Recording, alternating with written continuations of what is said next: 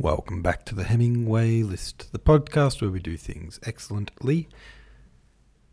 What are we talking about here? Oops, I forgot to open the page that I need in order to do the podcast that I am currently doing.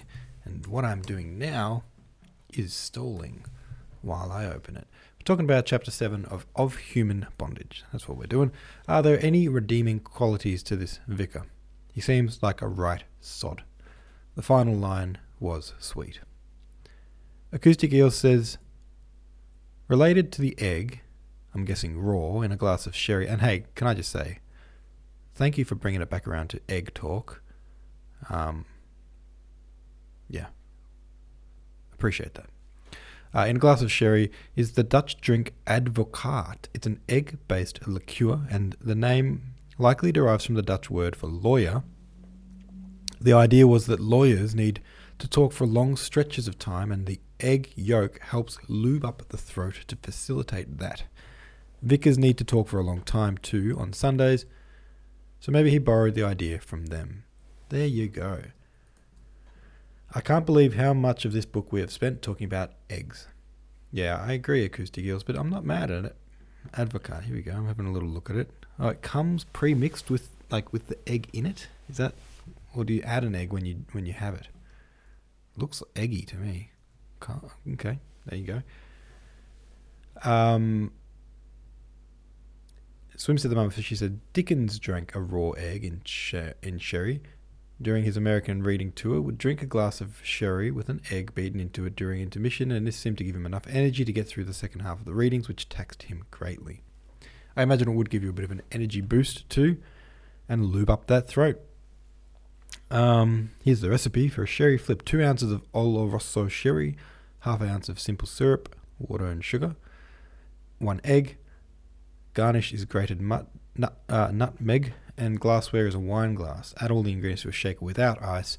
Shake vigorously, 30 seconds. Add ice. Shake for another 30 seconds. Strain into a small wine glass. Grate fresh nutmeg over the top.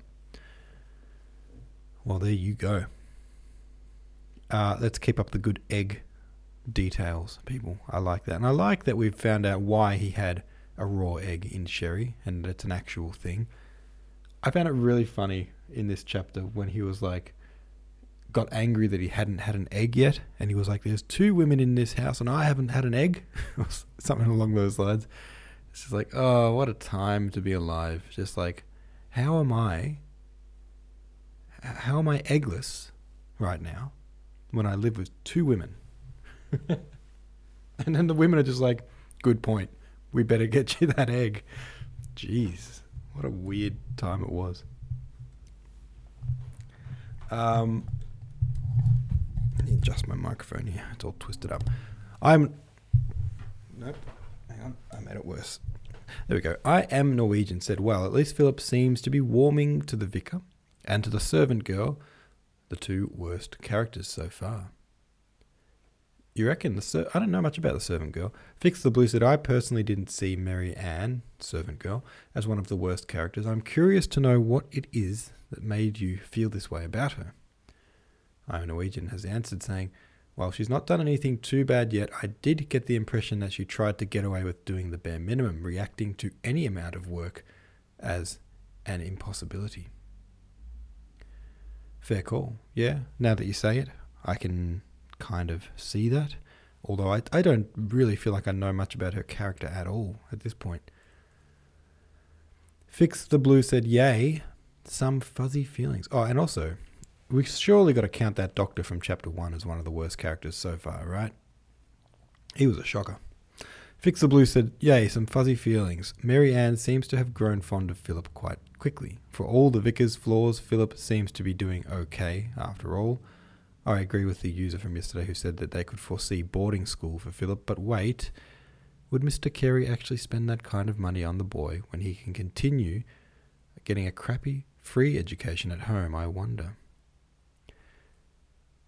Yeah, I thought that his inheritance would be sort of, you know, it's a lot of money, right? And surely they're putting that towards his schooling. You, well, we don't know, but otherwise, why are they so worried that it's going to not be enough? You know, because what it's not he's not been that expensive to look after so far. Like a couple of egg tops. Um, you're not going to spend two hundred fifty thousand or whatever the equivalent was on two egg tops. Uh, depending on how big the egg tops are, of course, but I'm assuming they're not two hundred fifty thousand dollar egg tops.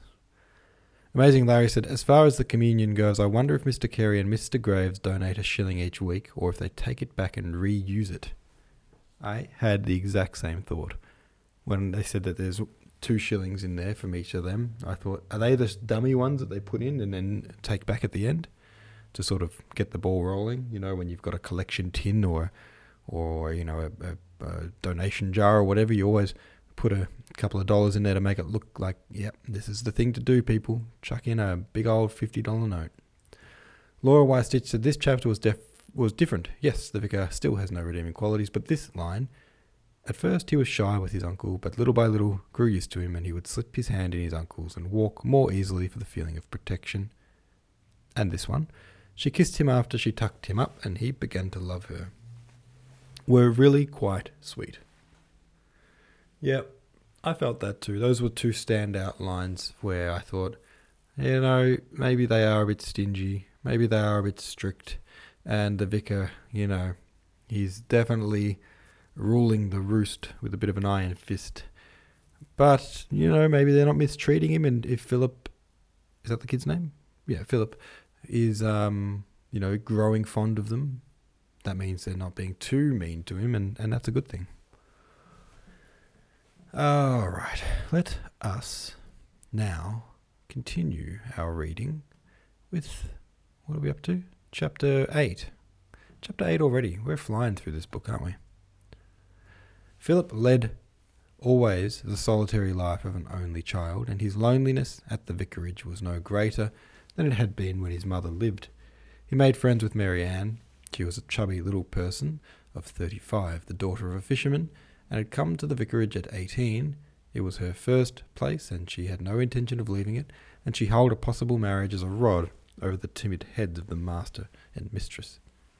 Her father and mother lived in a little house off Harbour Street, and she went to see them on her evenings out. Her stories of the sea touched Philip's imagination, and the narrow alleys around the harbour grew rich with the romance which his young fancy lent them. One evening he asked whether he might go home with her, and his but his aunt was afraid that she might catch something, and his uncle said that evil communications corrupted good manners. He disliked the fisher folk, who were rough, uncouth, and went to chapel. But Philip was more comfortable in the kitchen than in the dining room, and whenever he could he took his toys and played there. His aunt was not sorry, she did not like disorder, and though she recognized that boys must be expected to be untidy, she preferred that he would make a mess in the kitchen. If he fidgeted, his uncle was apt to grow restless and say it was high time he went to school. Mrs. Carey thought Philip very young for this, and her heart went out to the motherless child, but her attempts to gain his affection were awkward, and the boy, feeling shy, received her demonstrations with so much sullenness that she was mortified. Sometimes she heard his shrill voice raised in laughter in the kitchen, but when she went in he grew suddenly silent, and he flushed darkly when Mary Ann explained the joke. Mrs. Carey could not see anything amusing in what she heard, and she smiled with constraint. He seems happier with Mary Ann than with us, William, she said, when she returned to her sewing. One can see he's been very badly brought up. He wants licking into shape. On the second Sunday after Philip arrived, an unlucky incident occurred. Mr. Carey had retired as usual after dinner for a little snooze in the drawing room, but he was in an irritable mood and could not sleep. Josiah Graves that morning had objected strongly to some candlesticks with which they, the vicar had adorned the altar. He had bought them second hand in Tercanbury, and he thought they looked very well. But Josiah Graves said they were popish. This was a taunt that always aroused the vicar. He had been at Oxford during the, mo- the movement which ended in the succession from the established Church of Edward Manning, and he felt a certain sympathy for the Church of Rome. He would willingly have made the service more ornate than had been usual in the low church parish of Blackstable, and his secret soul, in his secret soul, he yearned for processions and lighted candles. He drew the line at incense. He hated the word Protestant. He called himself a Catholic. He was accustomed to say that papists required an epithet that were epi, epithet. They were Roman Catholic, but the Church of England was Catholic in the best, the fullest, and the noblest sense of the term. He was pleased to think that his shaven face gave him the look of a priest, and in his youth he had possessed an ascetic air which added to the impression. He often related that on one of his holidays in Boulogne, one of the, those holidays upon which his wife, for economy's sake, did not accompany him, when he was sitting in a church, the curé had come up to him and invited him to preach a sermon. He dismissed his curates when they married, having decided views on the celibacy of the unbeneficed, unbeneficed, unbeneficed clergy. But when at an election the Liberals had written on his garden fence in large blue letters, This way to Rome, he had been very angry and threatened to prosecute the leaders of the Liberal Party in Blackstable. He made up his mind now that nothing Josiah Graves said would induce him to remove the candlesticks from the altar, and he muttered Bismarck to himself once or twice irritably. Suddenly he heard an unexpected noise. He pulled the handkerchief off his face, got up from the sofa on which he was lying, and went into the dining room. Philip was seated on the table, with all his bricks around him. He had built a monstrous castle, and some defect in the foundation had just brought the structure down in noisy ruin.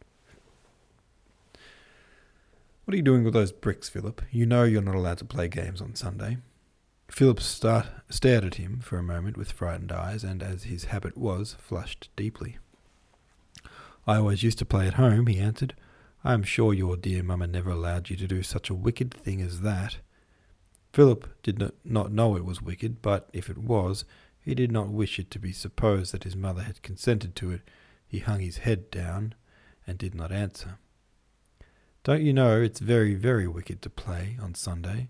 What do you suppose it's called the day of rest for? You're going to church tonight, and how can you face your Maker when you've been breaking one of his laws in the afternoon? Mr. Carey told him to put the bricks away at once, and stood over him while Philip did so. You're a very naughty boy, he repeated. Think of the grief you're causing your poor mother in heaven. Philip felt inclined to cry, but he had an instinctive disinclination to letting other people see his tears. He clenched his teeth to prevent the sobs from escaping. Mr. Carey sat down in his armchair and began to turn over the pages of a book. Philip stood at a window. The vicarage was set back from the high road to Tercanbury, and from the dining room one saw a semicircular strip of lawn, and then as far as the horizon, green fields. Sheep were grazing in them. The sky was forlorn and grey. Philip felt infinitely unhappy. Presently, Mary Ann came in to lay the tea, and Aunt Louisa descended the stairs. Have you had a nice little nap, William? she asked. No, he answered. Philip made so much noise that I couldn't sleep a wink. This was not quite accurate, for he had been kept awake by his own thoughts, and Philip, listening sullenly, reflected that he had only made a noise once, and there was no reason why his uncle should not have slept before or after. When Mrs. Carey asked for an explanation, the vicar narrated the facts. He hasn't even said he was sorry, he finished. Oh, Philip, I'm sure you're sorry, said Mrs. Carey, anxious that the child should not seem wickeder to his uncle than need be. Philip did not reply. He went on munching his bread and butter. He did not know what power it was in him that prevented him from making any expression of regret. He felt his ears tingling. He was a little inclined to cry, but no word would issue from his lips. You needn't make it worse by sulking, said Mr. Carey. Tea was finished in silence. Mrs. Carey looked at Philip surreptitiously now and then, but the vicar elaborately ignored him. When Philip saw his uncle go upstairs to get ready for church, he went into the hall and got his hat and coat. But when the vicar came downstairs and saw him, he said, I don't wish you to go to church tonight, Philip. I don't think you're in a proper frame of mind to enter the house of God. Philip did not say a word. He felt it was a deep humiliation that was placed upon him, and his cheeks reddened. He stood silently watching his uncle put on his broad hat and his voluminous cloak. Mrs. Carey, as usual, went to the door to see him off. Then she turned to Philip. Never mind, Philip, you won't be a naughty boy next Sunday, will you? And then your uncle will take you to church with him in the evening. She took off his hat and coat and led him into the dining room. Shall I read the service? Shall you and I read the service together, Philip, and we'll sing the hymns at the harmonium? Would you like that? Philip shook his head decidedly. Mrs. Carey was taken aback. If he would not read the evening service with her, she did not know what to do with him. Then what would you like to do until your uncle comes back? she asked helplessly. Philip broke his silence at last. I want to be left alone, he said. Philip, how can you say anything so unkind? Don't you know that your uncle and I only want your good? Don't you love me at all? I hate you. I wish you was dead. Mrs. Carey gasped. He said the words so savagely that it gave her quite a start. She had nothing to say. She sat down in her husband's chair, and as she thought of her desire to love the friendliness, friendless, crippled boy, and her eager wish that he should love her, she was a barren woman, and even though it was clearly God's will that she would be childless, she could scarcely bear to look at children, at little, to look at little children. Sometimes her uh, heart ached so. The tears rose to her eyes, and one by one slowly rolled down her cheeks. Philip watched her in amazement. She took out her handkerchief, and now she cried without restraint. Suddenly, Philip realized that she was crying because of what he had said, and he was sorry. He went up to her silently and kissed her. It was the first kiss he had ever given her without being asked, and the poor lady, so small in her black satin, shriveled up and sallow, with her funny corkscrew curls, took the little boy on her lap and put her arms around him and wept as though her heart would break. But her tears were partly tears of happiness, for she felt that the strangeness between them was gone. She loved him now with a new love because he had made her suffer. All right, there we go. Another chapter down. Nice chapter. I liked that very much. Have your say over at the Hemingway List subreddit. And um, yeah, see you tomorrow. Thanks for listening.